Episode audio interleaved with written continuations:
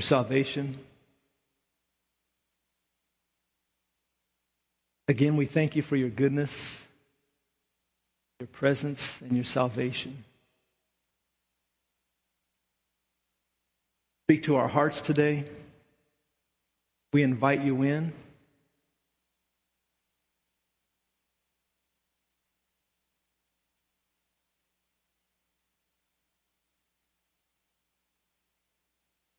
Holy Spirit, we ask that you would speak to our hearts, that you would deal with our hearts, that you would comfort hearts that need to be comforted, that you would put broken hearts back together, that you would have your way, Father, so we can move forward with you.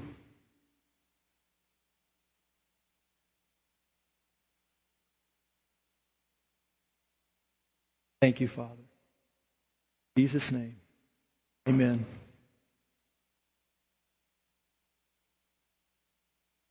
I'm going to say a phrase and I'm going to ask and expect you to respond, respond accordingly. Okay?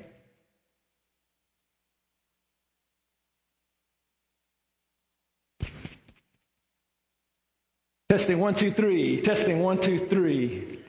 Okay, I'm going to say a phrase and then I'm going to invite you to respond accordingly. Okay? Okay, well, I am on. All right. God is good. All the time. All the time. That's pretty good. Let's do it again. God is good. All the time. All right. Do you believe that? Do you really believe that? What about when you don't have enough money to reach the end of the month? Good. What if your car breaks down and you're on your way to a very important meeting or a job interview and your car breaks down?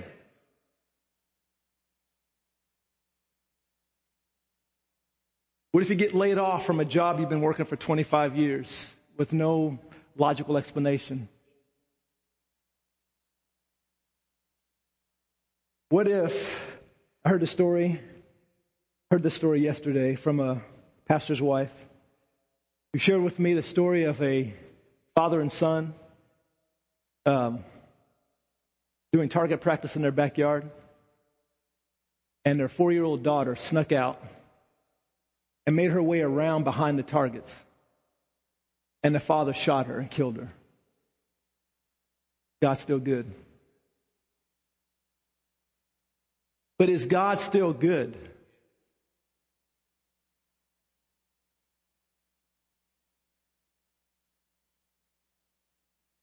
Have you ever heard statements or maybe said statements?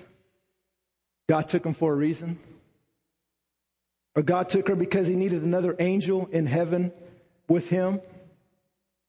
Where everything happens for a reason. God doesn't make mistakes. God has a plan. Anybody ever heard any of those statements?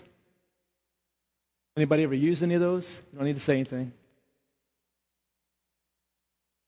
You know, I believe that when people make these statements, they are sincere in their attempt to bring comfort to someone who's going through an extremely tragic situation that may be very hard to understand. But I want to submit to you that I believe that we have to be extremely careful that we are not trying to bring comfort at the expense of God's character and His truth.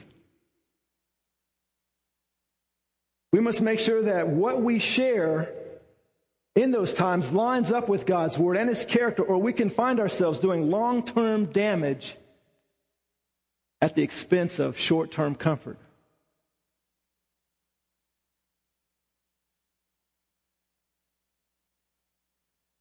Let me think about it. If you were the mother of that little four year old girl who was just killed accidentally by your husband, and someone came to you and says, It's okay, God needed another angel with him in heaven. Or God doesn't make mistakes, God took her for a reason. God has a plan. You know, all those things. Is now, is that going to cause you to draw closer to God? But we hear those things all the time in a very crucial moment in someone's life.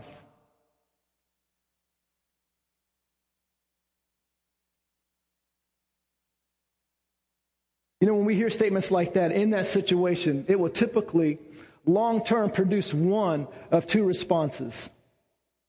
You will either flat out reject and move totally away from God, outwardly and inwardly, because you no longer trust Him. It's like, how could God do that to my daughter or my son?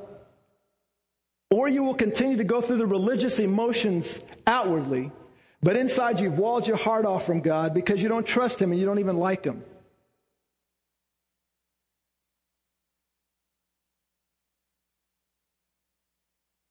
So I just want to say, first of all, that those kind of statements, first of all, they're not true.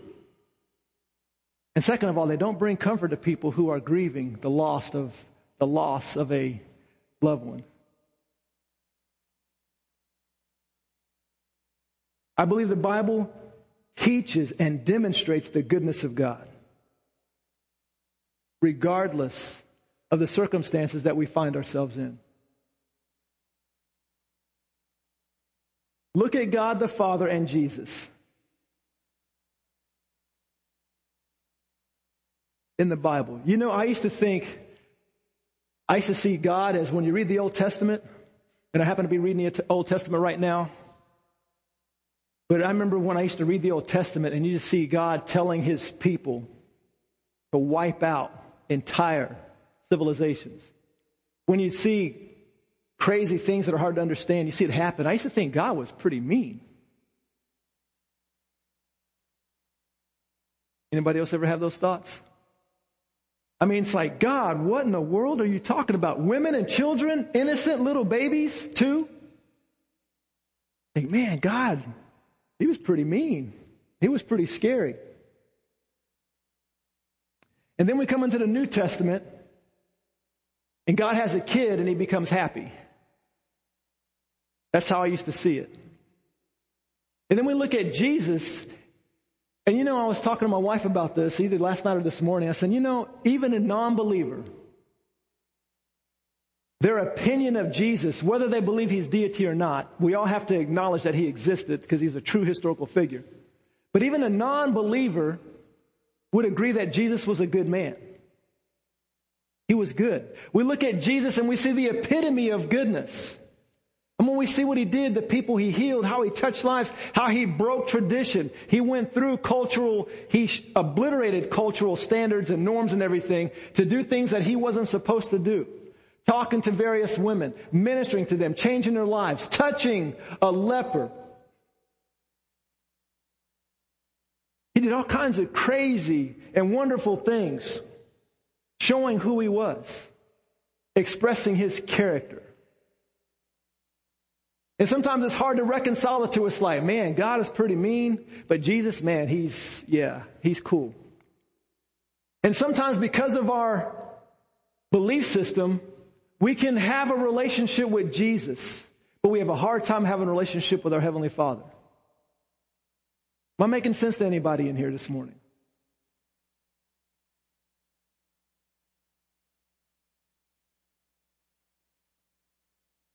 Hebrews 1 3 in the New American Standard says, And he, talking about Jesus, is the radiance of his glory, of God's glory, and the exact representation of God's nature. Jesus is the radiance of God's glory and the exact representation of his nature. Another translation says the Son reflects God's own glory and everything about him represents God exactly. Do you hear that? Jesus represents God exactly. Colossians 1:15 Christ is the visible image of the invisible God. He existed before God made anything at all and is supreme over all creation. The first part again, Christ is the visible image of the invisible God. Jesus said, if you see me, then you've seen who?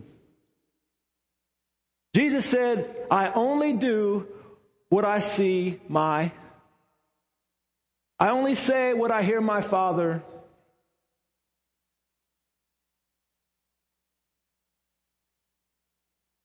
God is good.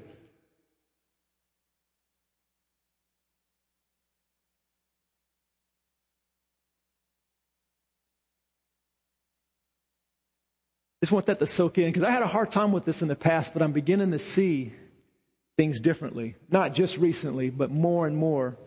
That God is really good.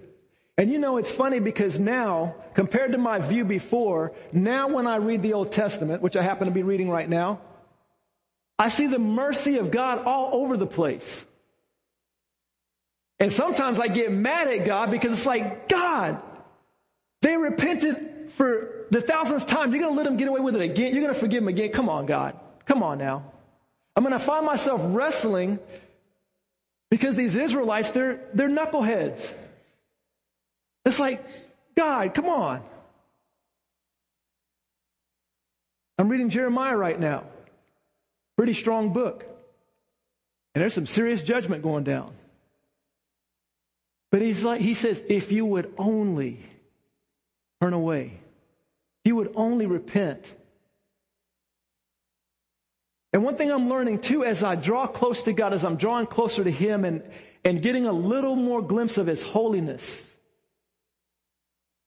and begin to see things in light of that, then I realize how merciful He is because it's like, man, we all deserve to be wiped out. If He just responded with His holiness, alone, we wouldn't have a chance at all.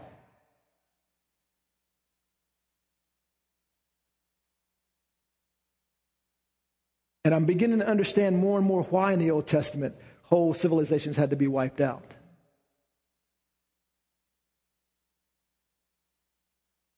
Acts 10 verse 38 it says, talking about Jesus again, it says how God anointed Jesus of Nazareth with the Holy Ghost and with power, who went about doing good and healing all who were oppressed of the devil, for God was with him.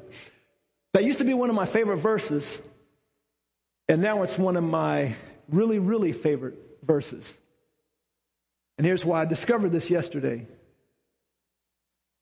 You know, this, this kind of sums up what we see Jesus doing in the, in the New Testament. It says how he went about doing good and healing all who were oppressed. That kind of summed up what he did, what he was about. I mean, he went about healing everybody. I mean, all kinds of stuff. And show me anywhere when somebody came to Jesus and he turned them away that they weren't healed or delivered. Any example. Any example. You know, in John, I believe it's chapter 20, it's somewhere in there, I forgot to look it up, but at the end of John, it says something to the effect of that Jesus did so many things, I'm paraphrasing, he did so many miracles and so many wonderful things that all the books in the world couldn't contain all that he did. Anybody familiar with that verse? That passage? So he did a lot of stuff. We would agree with that, right? And in all that he did, there was never an example of someone coming to him and he didn't heal them. The reason why this is becoming my really, really, really favorite verse is not only because it, it, it captures everything about Jesus, but it shows that the whole Trinity is involved, was involved in that process. It says how God, the Father, anointed Jesus, the Son of Nazareth, with the Holy Spirit and with power. The Father, the Son, the Holy Spirit. And all three of them got together and what did they do? They went about doing good and healing all who were oppressed of the devil. All three together in that. To me, that's amazing.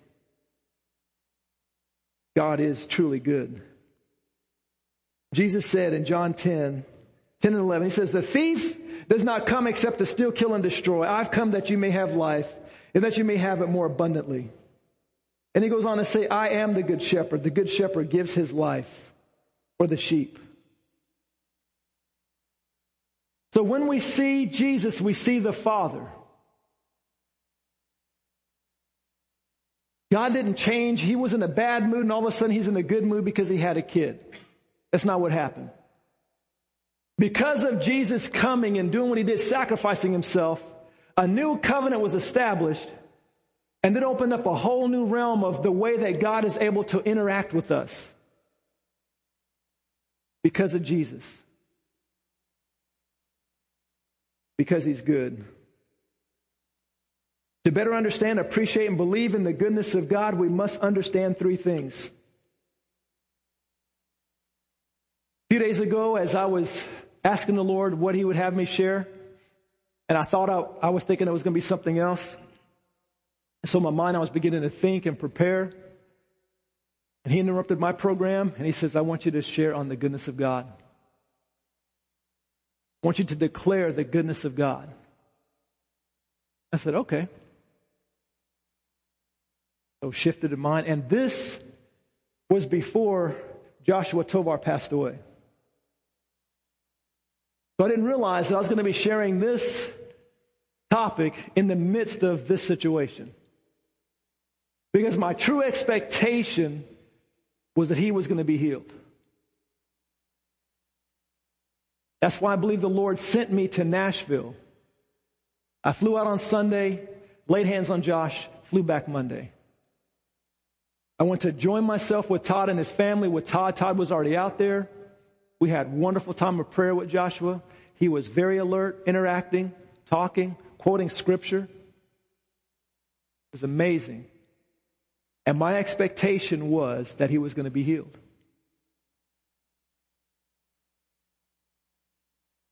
And ultimately, he was. I guarantee you he's not having any more problems. But mine and our expectation Todd and his family, our expectation was that a miracle would happen and he would get up out of that bed.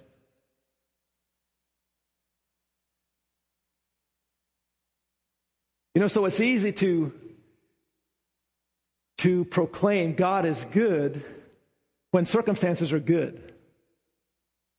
You know, if you get a raise or you get a new job or you get a bonus or you get whatever, wonderful blessings that come our way.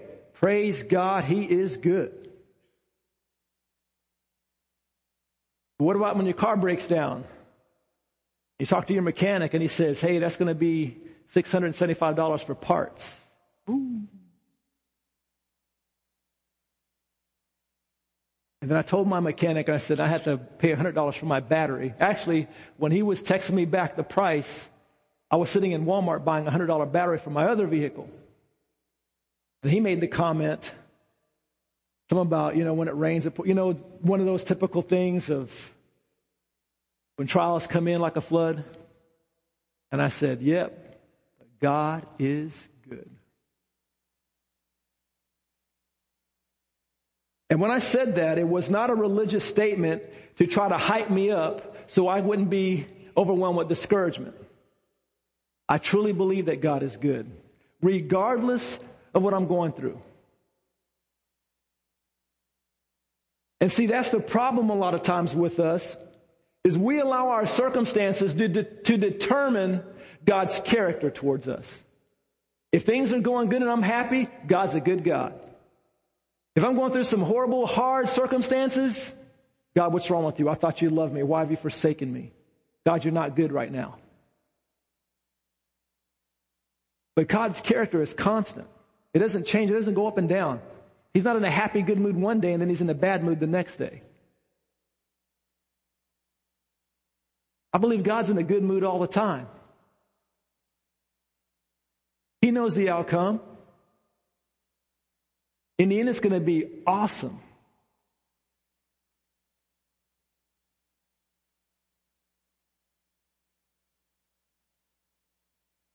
And why is this important? Why does God want us to deal with this? Because if you don't believe that God's a good God, then you will not move towards Him. If you have an abusive parent that goes off and you don't know what they're going to do, you don't know they can be happy and nice and Everything's okay, and you kind of draw towards them, and all of a sudden that, that switch trips, and man, they're just abusive, yelling, hitting, throwing things. After a while, it's like, I'll stay right over here. Even if that one invites says, Oh, come on over here. Come here. I'm good. And we can begin to view God that way.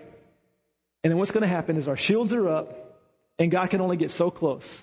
And we can still come to church and we can still go through the motions. We can still say that God is good. We can still raise our hands, go through the outward motions, but inside, we're doing this to God. Because we really, in the core of our being, we really don't believe He's good. Because if He was good, then why would He do this? Or why would He allow this? Or why would God, why would God, why would God? And especially what confirms or what solidifies our thought process is when we hear, and I hear this all the time. I hear from believers and I hear from non-believers. Everything happens for a purpose. Everything happens for a purpose. And the interpretation, what they're meaning by that is God does everything for a reason. So everything that happens is God's will, or everything that happens, God's responsible for it. That's the interpretation that hits our soul. And so you have a child that was just shot and killed by accident, or you had a child that was hit by a car and gone just like that. And then you're told God doesn't make mistakes, everything happens for a reason. And you're supposed to have a relationship with this God. That's pretty difficult.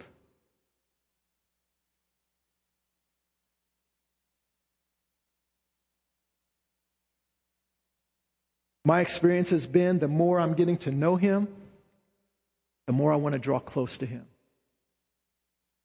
And I'm finding that when I'm going through difficult times, He's the one that I run to. I can't wait to get alone sometimes. If I'm frustrated or angry or, or just hurting or whatever, I can't wait to get alone with Him so I can cry out to Him because He's safe. And He's the one that is going to help me. Maybe not to understand the circumstances, but he's going to be reminding me, I'm going to be reminded of how good he is, how much he loves me, how he's for me, how he has my best, best interest in mind. And then I can say, God, I don't even understand this circumstance, this situation, but I trust you.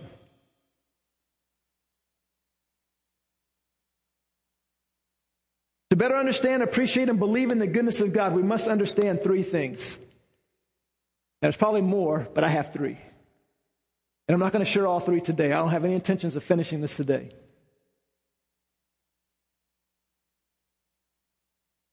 But the first thing I believe we must understand in order to believe in the goodness of God is this. Everything that happens is not God's will.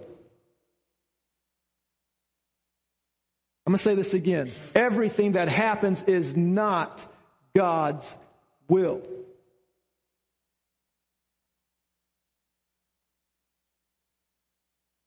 Some of you may be having internal reactions right now, and that's okay.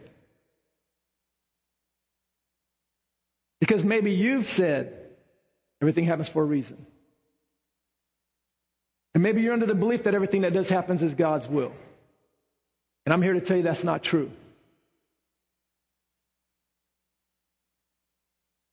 In the beginning, God created a man and a woman.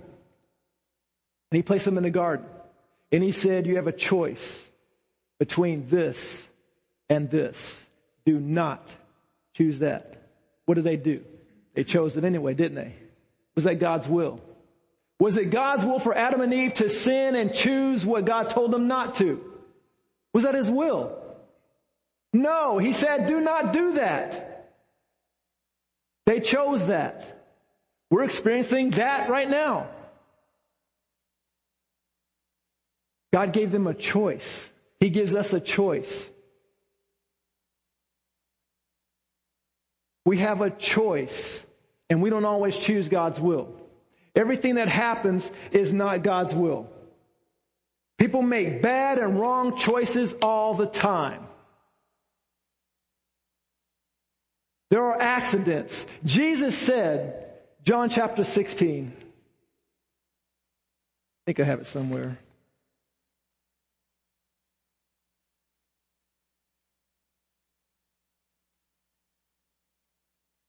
John 16, 33. I have told you this, I have told you all this so that you may have peace in me. Here on earth, you will have many trials and sorrows. But take heart because I have overcome the world. Jesus told his disciples, there's going to be a lot of bad things.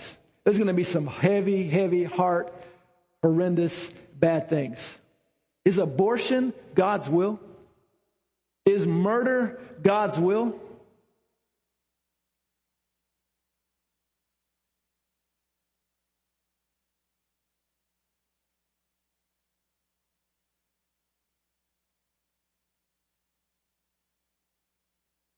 We have a free will.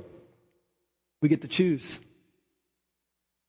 Sometimes I choose right, sometimes I choose wrong. When I choose wrong, that was not God's will.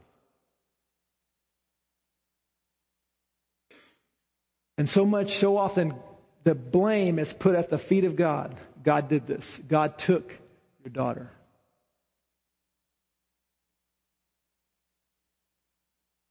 You know, and it's interesting because I've heard people, and it's so funny. Well, it's not funny. Ironic is a better word. But maybe I'm just becoming more sensitive to this because I'm hearing it a lot. And my spirit inside would just begin to churn. It's like, man, this isn't right. And I've heard people say, God took her or him or, or the person because he needed another angel with him in heaven. I don't want to get into all of it, but first of all, we don't turn into angels when we go to heaven. Jesus doesn't teach that. Talk about that another time. But we don't turn into angels. And second of all, God is not lonely and needs somebody in heaven to be with him.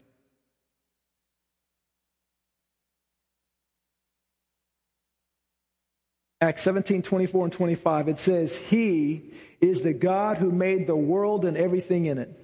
Since he is Lord of heaven and earth, he doesn't live in man-made temples and human hands can't serve his needs. Our hands don't serve his needs. For he has no needs. He himself gives life and breath to everything and he satisfies every need. God does not need us. He doesn't, he's not lonely and he needs someone in heaven with him. So he kills someone, takes them off the earth to be with him.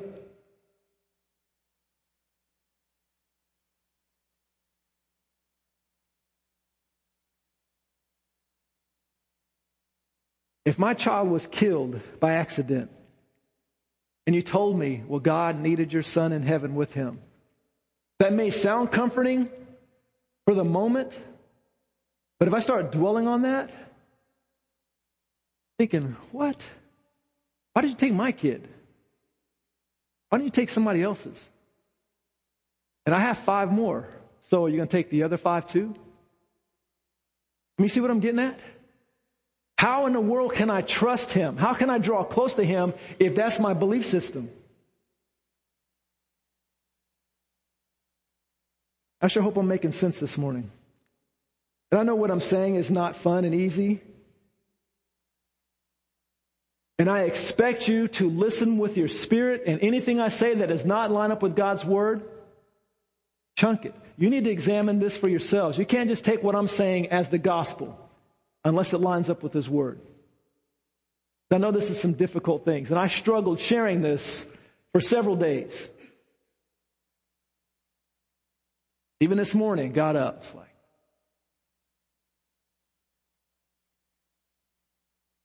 but the end result is what I keep my eyes on. When we realize how good God is, we will want to draw close.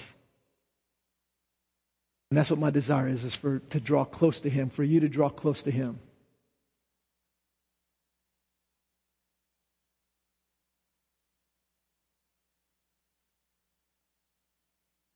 Everything that happens is not God's will. And I'm even going to say every person that dies is not dying according to God's will or plan. Every person that dies is not dying according to God's will or plan.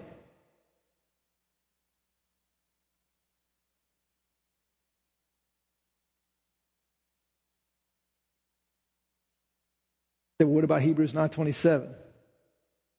Which says, And it is appointed unto men once to die, but after this the judgment. What about that?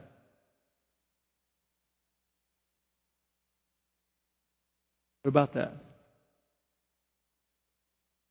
It's important that we don't take just one scripture and form a solid theological belief. How we interpret that is, typically interpret that is, okay, it's appointed unto man once to die, and then after that they face the judgment. So we interpret that by meaning, when it's your time to go, it's your time to go. Or when someone dies, it must, been, it must have been their time to go. That's how we interpret that. And that can't be true because of what else God's word says. Why would Jesus resurrect Lazarus? Remember, Lazarus was dead? It was his appointed time to die, then why did Jesus get him up? Why did Jesus interrupt the funeral of the, of the, the widow from Nain, I believe it was? Jesus had a, a bad habit of, of messing up funerals. I mean, think about it. If that scripture is what it means, if, if, in other words, there's more to it than that. Not only did Jesus raise people from the dead, but he told us to do the same thing. Years ago, I had lunch with a young man who, he, when he, I believe he was two years old, he fell out of a second story window onto the sidewalk or concrete He was dead. His father, I'm going to give you the short version. Basically, his father went and prayed for him and raised him back up. Took him to the hospital and everything, and they confirmed that he was dead for a certain period of time because how they can do that medically. So the kid was dead. His father raised him back to life. And I had lunch with this young man. Like, did I touch you?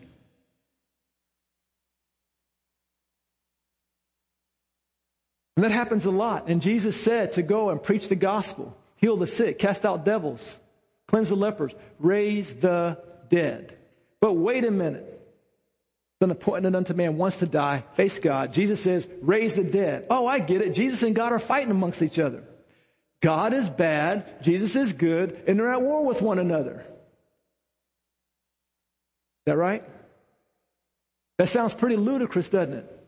But some of our theologies make that happen.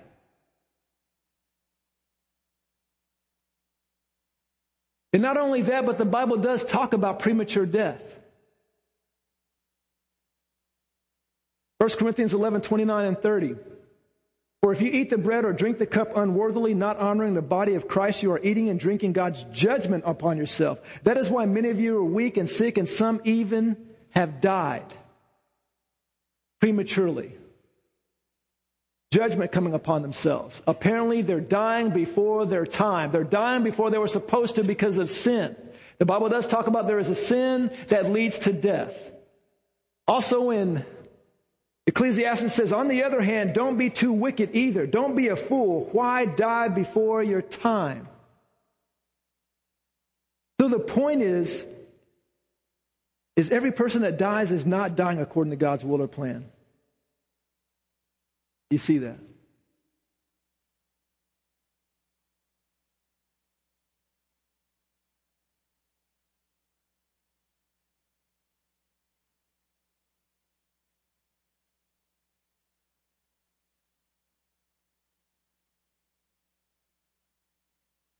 There are lo- losing of jobs, cars breaking down, accidents, murders, sickness, death, suicide, etc. There's all kinds of hor- horrible stuff that happens. But we can't lay this all at the feet of God. Now, there are things that happen, and I have no intention or no thought that I can explain everything. Because I can't, and I don't even intend to try. There are things that happen that are a mystery that I have no idea why or what. And we will never know everything on this side. But I'm just saying we got to quit blaming him for stuff that he's not doing.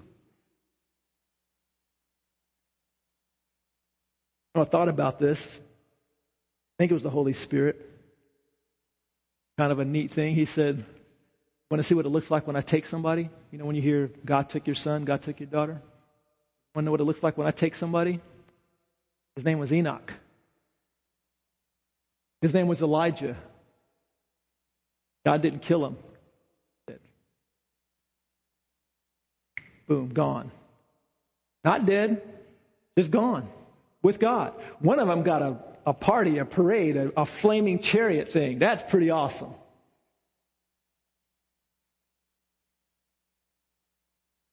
God doesn't need to use sickness to get us home, people.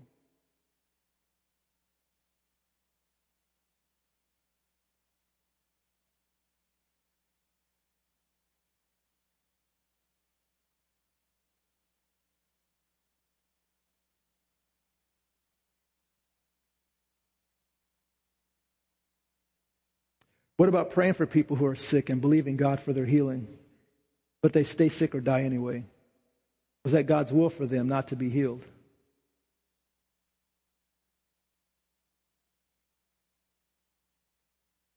That's a big one.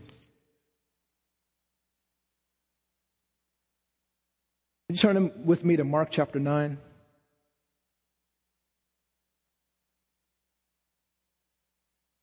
Mark chapter 9. Again, I want to encourage us to look at Jesus' example and his lifestyle.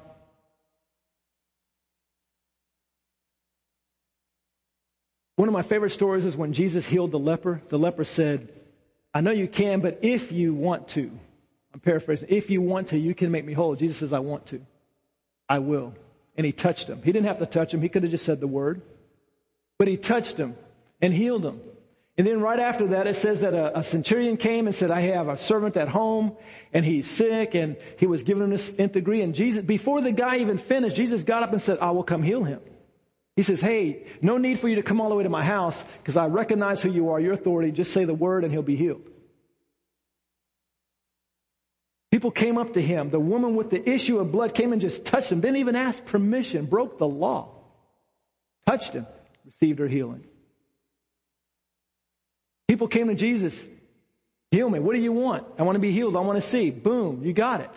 Every single person came, that came to Jesus received healing. Jesus is our example. He never gave an opportunity in his example. And he told his disciples, go into all the world and do and teach everything I, you know, uh, make disciples, teaching them to observe everything that I've taught you, commanded you. Jesus was the example. He even said to his disciples, as the Father sends me, so I send you. We're supposed to do what Jesus did. He is our example.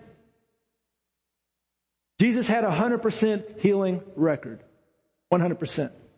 If there was any time for him to establish a very important doctrine, he had plenty of opportunities.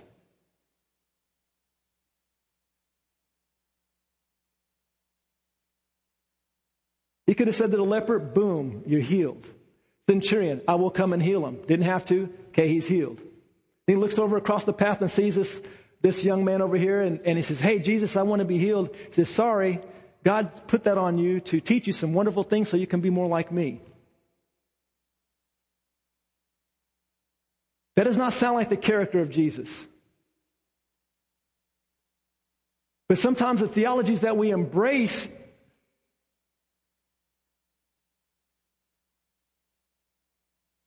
I know what I'm sharing is pretty heavy. Take away the word pretty. I know it's heavy. And like I said, I struggled. I knew it was going to be difficult. But I'm trusting you to look to Him, to read the Word, and to say, God, what is your truth?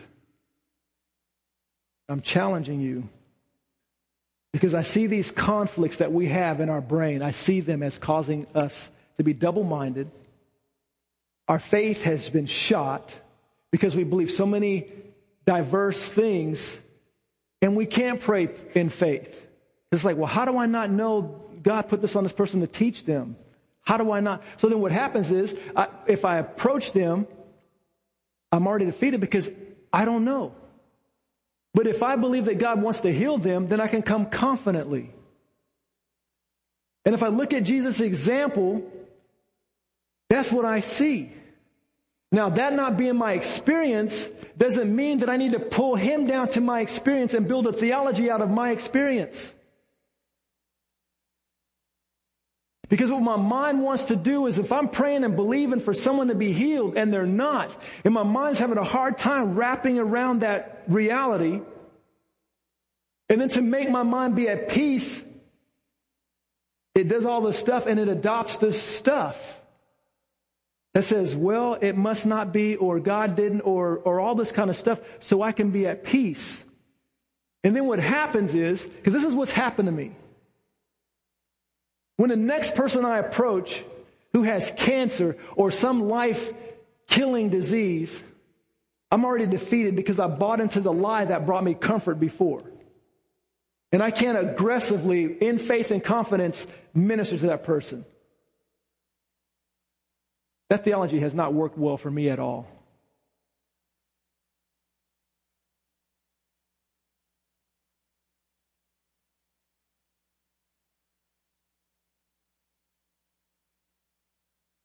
My point is, is I believe that if, if there was a time, if, if that was supposed to be an important doctrine that Jesus wanted to establish as far as example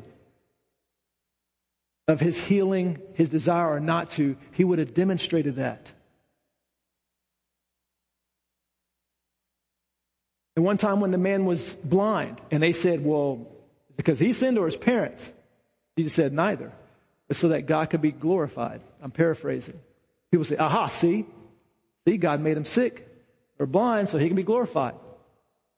Well, I don't know what to say about that except this. What was the end result? What was the end result? He was healed. A lot of times in our situations, we're saying God did this, but the end result is they die or they stay sick. God is not glorified in that situation, not according to those, that example. I mean, you hear what I'm saying? Mark chapter 9.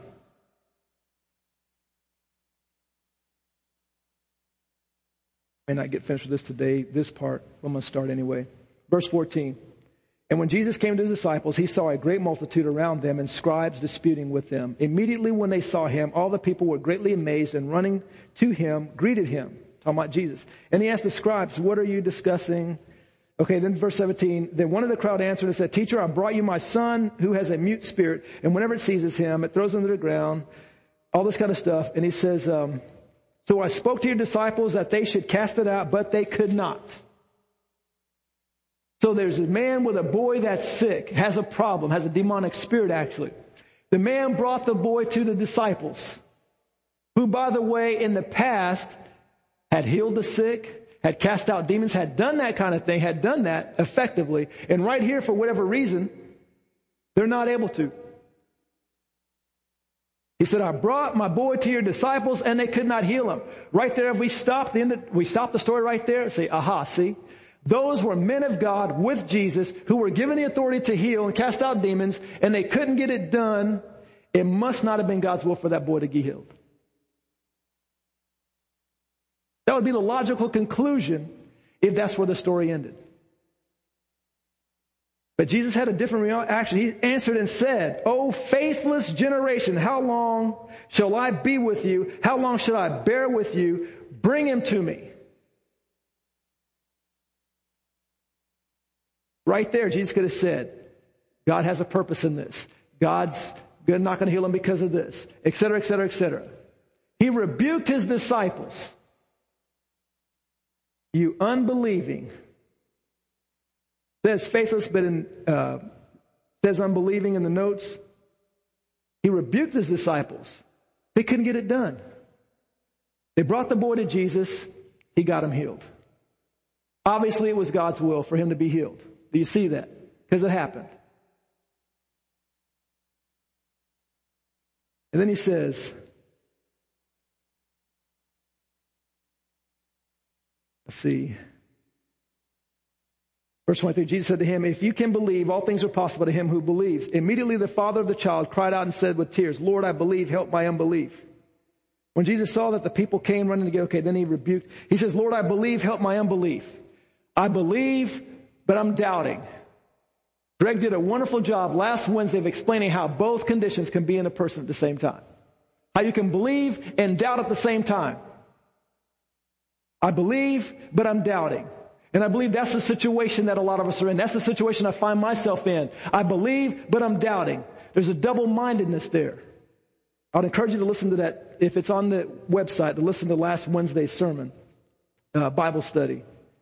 So this man had belief and doubt at the same time. Jesus healed the boy. In verse 28, and when he had come into the house, his disciples asked him privately, why could we not cast it out? He said to them, this kind can only come out by prayer and fasting.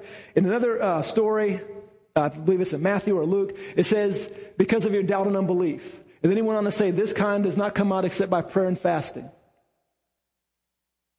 Now here's the thing that I believe the Lord is showing me, and this is what I'm taking on myself. I just want to submit it to you. And this encourages me because I see the state that I'm in. The disciples were effective at one time, and then in this situation, they were not effective. Has something to do with doubt and unbelief. But if you look in the book of Acts, the disciples were very effective. You know, shadows, passing people, people getting healed. I mean, crazy type stuff. To me, this is a picture where the disciples could not get it done for whatever reason, well, doubt and unbelief, that's a picture of where I believe I am. But in the book of Acts, we see where the disciples moved to. They moved to a closer representation of Jesus because Jesus was 100% in healing. Remember that. The disciples moved from ineffectiveness to effectiveness. They became more effective. And I believe he's saying to me, I can do the same thing. I do not have to stay where I'm at, but I can become more effective. I have to deal with the doubt and unbelief.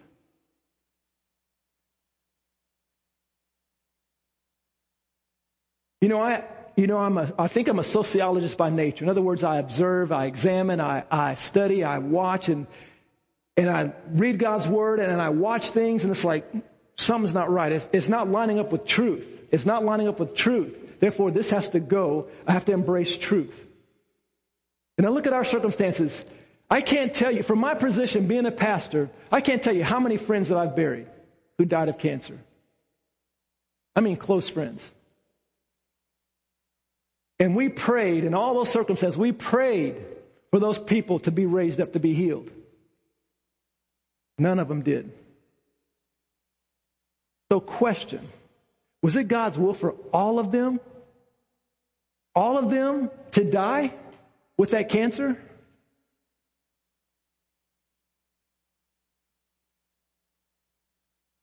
When I look at Jesus' example, I can't see that. If it had been 10, let's say 10 of our friends, I don't know how many, I didn't count, but let's say 10, and we prayed and, and nine of them raised and healed and one of them didn't. Okay, that'd be a mystery. It's like, okay, I don't understand why that didn't happen. But in our case, it's none that cannot be God's will. I will not settle with that being God's will.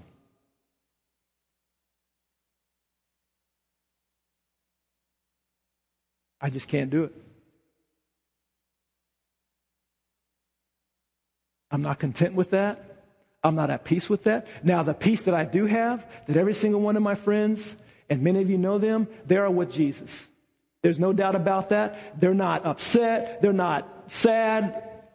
None of that's the case.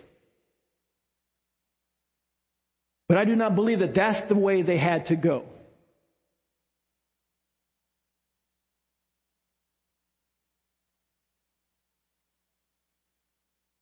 And also, as I study and look at, I know there are environments, communities, and talking about Christians, believers, where statistically they have a better track record when it comes to healing, specifically cancer. Where they may have a 50 or 60% success rate as far as people they pray for with cancer, they get healed. I mean, I read all kinds of testimonies of people getting healed over and over and over. Or people having these crazy um, operations and they have all this metal in their body. And then they get prayed for, and all of a sudden the metal disappears and they're totally healed. Metal gone.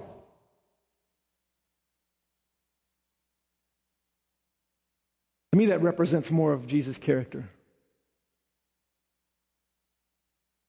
Now, the thing, people say, well, was everybody supposed to be healed? I'm not going to answer that. I have my opinion, but I'm not going to answer that. But are more supposed to be healed than what we're seeing? Yes. Yes.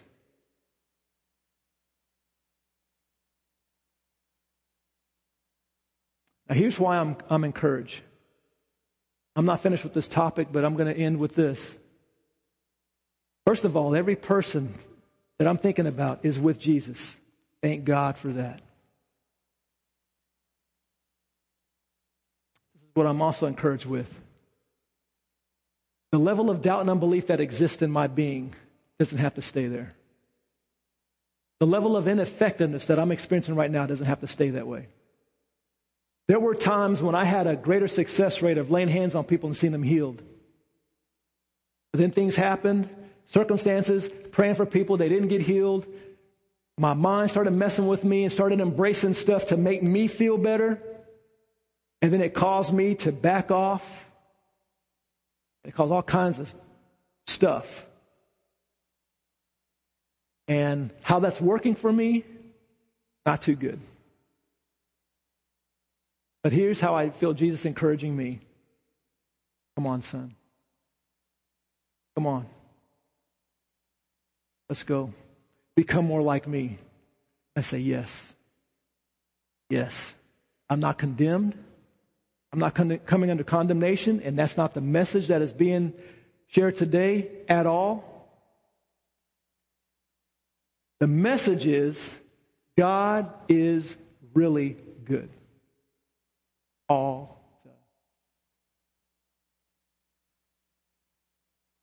Let's stand.